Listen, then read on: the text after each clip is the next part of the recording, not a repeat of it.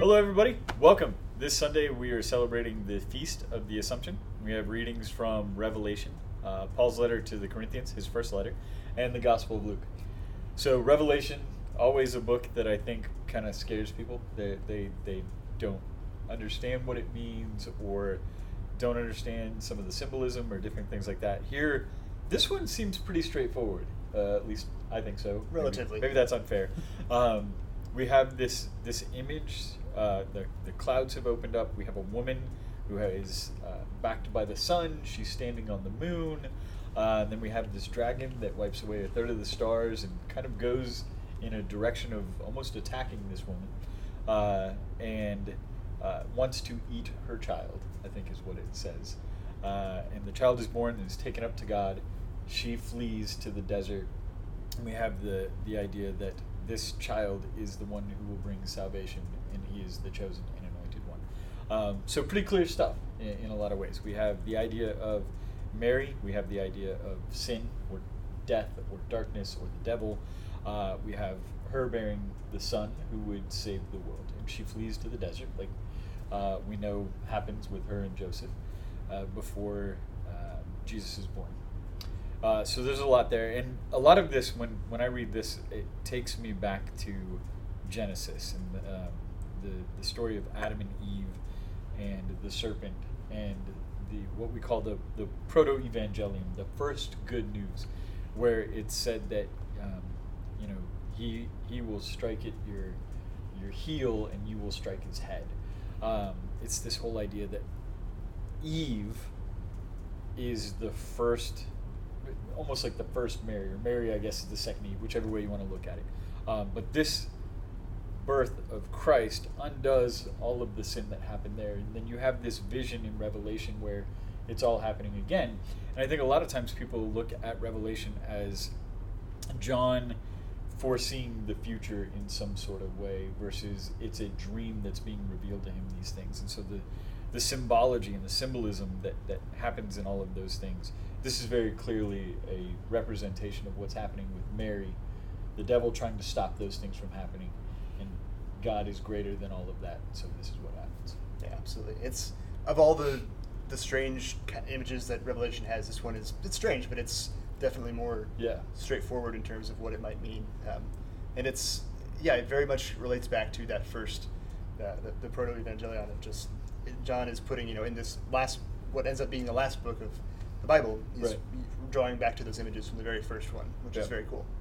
Yeah, I mean, there's again like um, numbers have such a significant value in terms of what they represent versus a quantitative value uh, throughout Scripture, and so twelve would have very quickly like it talks about the crown that's on her head that has the twelve diadems. It's very quickly we go back to the twelve tribes of Israel. It's, it's looking at all of that again, and so there's a lot with all of the numbers that go into that. Um, but I, I think this is beautiful because it, it talks about this heavenly mother, which Assumption is all about, right? Uh, from there, we have Paul's letter to the Corinthians. We, we look at what he's talking about with Christ dying, and if we relate this back to Mary and the image of Mary in Revelation to Eve in Genesis, Paul's doing the same thing but with Adam. And he says, Since the beginning of time, death because of the mistakes that were made. And so if we die in relation to Adam, we also have to understand that we rise in relation to Christ. Christ being the new Adam, right? So we have Mary as the new Eve, we have Christ as the new Adam.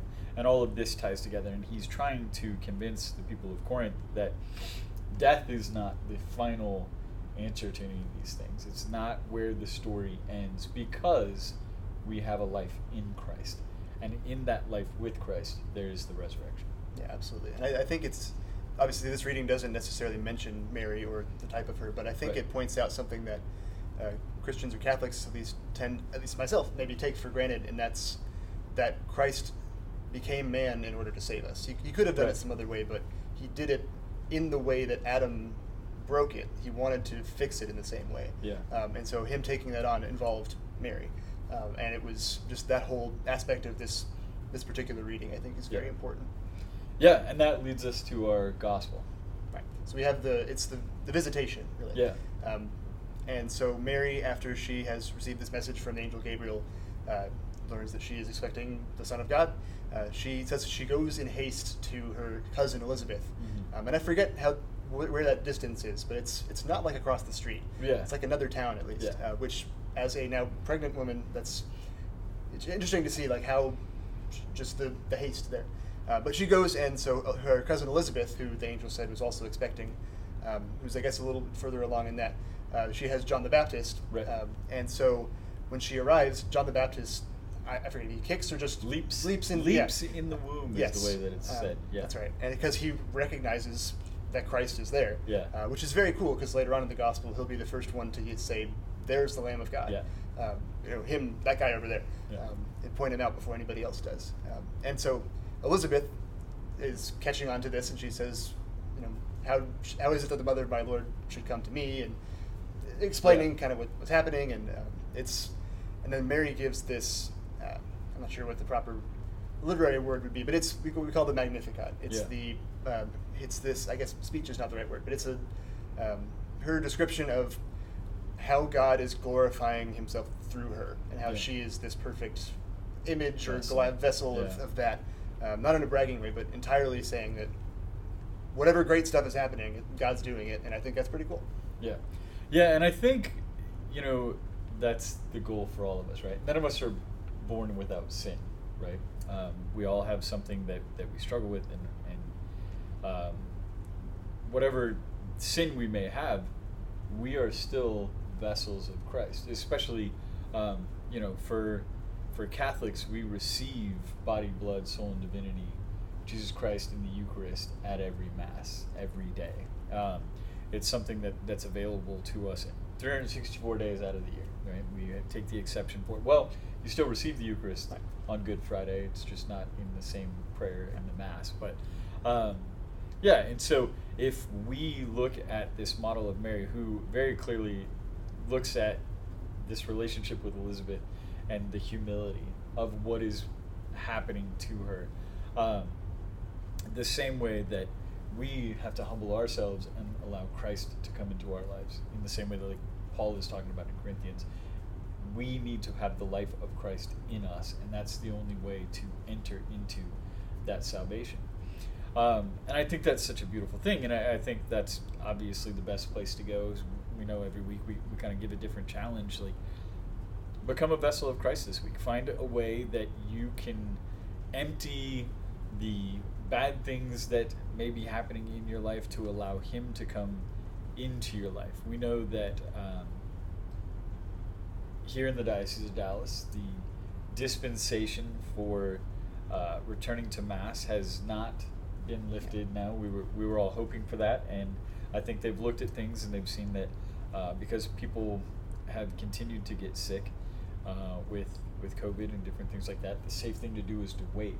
Um, but there's other ways besides coming to mass to empty yourself. Obviously, the mass is a source and summit of our faith. That's that's where we want you to be. That's where we want to be. Um, but find ways to empty yourself from whatever may be going on in your life to allow Christ to come into your life. It doesn't matter if you're doing um, the prayer for communion that we have online or if you're able to come into the church that you receive communion. Either way, take a minute to move these troubles that you may be having in life and allow Christ to come into those things. Yeah, I think at this point too, just as we're celebrating the Feast of the Assumption, it's it's not in the reading, so I think it's worth mentioning, especially in light of that, that the Assumption is the celebration of Mary at the end of her life being assumed or taken body and soul into heaven. Into heaven, um, and it's sort of this uh, foretaste, as we might say, of of the resurrection in her that she didn't, you know, experience death in the, in the same way. And I think it's important as we are still dealing with COVID and we're seeing some sort of dis- disappointing steps back or whatever Yeah. it might be, um, realizing that the world is, is broken, um, that this is a perfect reminder that in Christ, like the second reading says, we are brought to eternal life. Um, and there is a hope for an eternal life uh, in Him that is Yeah. better than anything we could have here or imagine. Yeah, absolutely. Uh, my my kids used to always say that um, when you breathe in the good smell of cookies, but they're too hot to touch, so you got to blow on them. So breathe in the life of Christ, blow out the, the bad, the sin. um, and just relax in that and know that you know this is uh, God is in control. Ultimately, that's that's what we need to remind ourselves of. And so, uh, whatever angst, whatever anxiety, um, whatever struggles you may be going through, to take a, a, little while to breathe those things out and breathe in the life of Christ. And we celebrate uh, our Mother Mary and her assumption into heaven this weekend. And so we hope you can join us for that, whether it's online or in person. Uh, until then, we ask that you continue to pray for us and know that we are praying for you as well. God bless.